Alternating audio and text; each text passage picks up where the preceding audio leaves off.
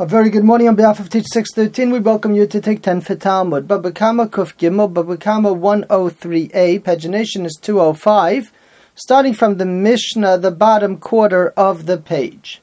Hagozalas Chavero Shave Pruta. A person stole from his fellow the value of a pruta. A pruta is the minimum value that we work with in terms of calling it value. Doesn't mean that you're allowed to steal less, but it's an item of value. Vinishbalo, and he already made an oath that he didn't steal it. So this puts him in a more precarious situation. He's got more required of him in order to do tshuva. In general, there's a mitzvah veheshev esagzela asher gazal. You have to return that which you stole and because he made an oath, he needs, as the Gemara explains, a very specific kapara. He needs an atonement to really get him through in the tshuva process. Whereas in other cases, it is possible that if the person doesn't need a kapara in such an extent and he didn't make an oath, it is possible, at least according to some shitas, that he notifies the owner that he has the item, and that may be sufficient in certain cases. In any case, in this case, the person is Gozel Vinishpa. He stole and he already swore to deny it. Some point out that as a result, the person is not going to come back with any expectation that he's going to pay up because they feel that once the guy swore, that's it, he'll never agree. And therefore, Yolichenu Acharov Lamadai. He has to bring it back to the owner, he has to travel and make sure that it reaches the owner in order to have his tshuva, even to a distant country. Lo yiten lo livno v'lo giving it to the son or the messenger is not going to be sufficient. Aval nosen bezdin. There is an allowance pnei takonas hashavim in order to make the tshuva attainable.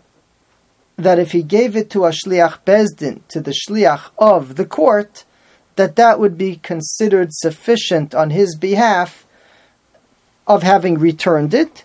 It's a discussion what exactly that accomplishes and what does the Shliach Bezdin do with it. But there is a certain allowance mipnei takanas hashavim so that people can do tshuva. V'immeis, and if the person who was stolen from died, yachsil yarshav, you would be allowed to return the item to his inheritors and that would be considered a return. Now, this discussion is very specifically by a gozel, a person who stole, that means open robbery, known stealing, and he made an oath to deny that he did it. And that's why this is very harsh and very clear that you have to bring it to him all the way to a different country if you want your atonement. What about other cases? If a person, for example, is a ganav, he did the theft privately, and he notifies the owner whenever you're in town, I have a hundred dollars to give you that belongs to you.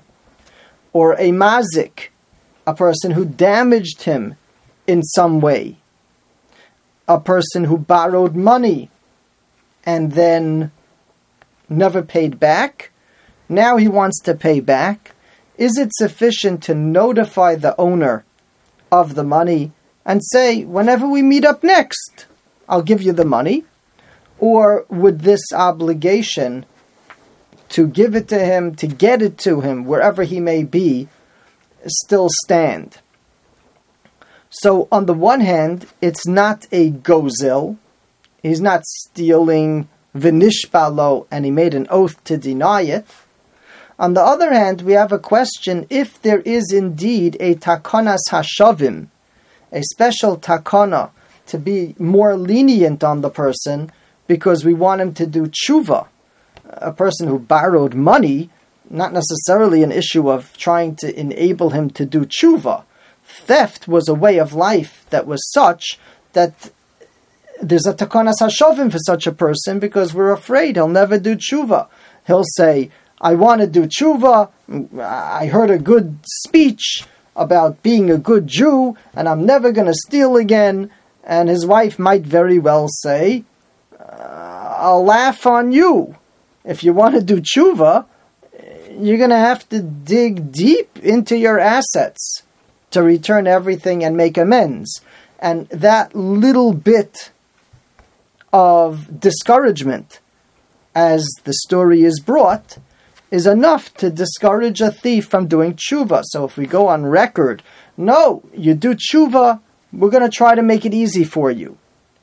Um, according to some sources, we actually encourage people to be mochel, to forgive, so that he doesn't have to pay back if indeed he's doing a correct tshuva and he's not going to steal anymore. So we're dealing with the question in order to make amends in different areas that you owe money, do you have the obligation to travel to return it, or is it just an issue of notifying the person and whenever you'll meet up, you'll be able to give it back? This is compounded by another consideration, which is worthy of discussion as well.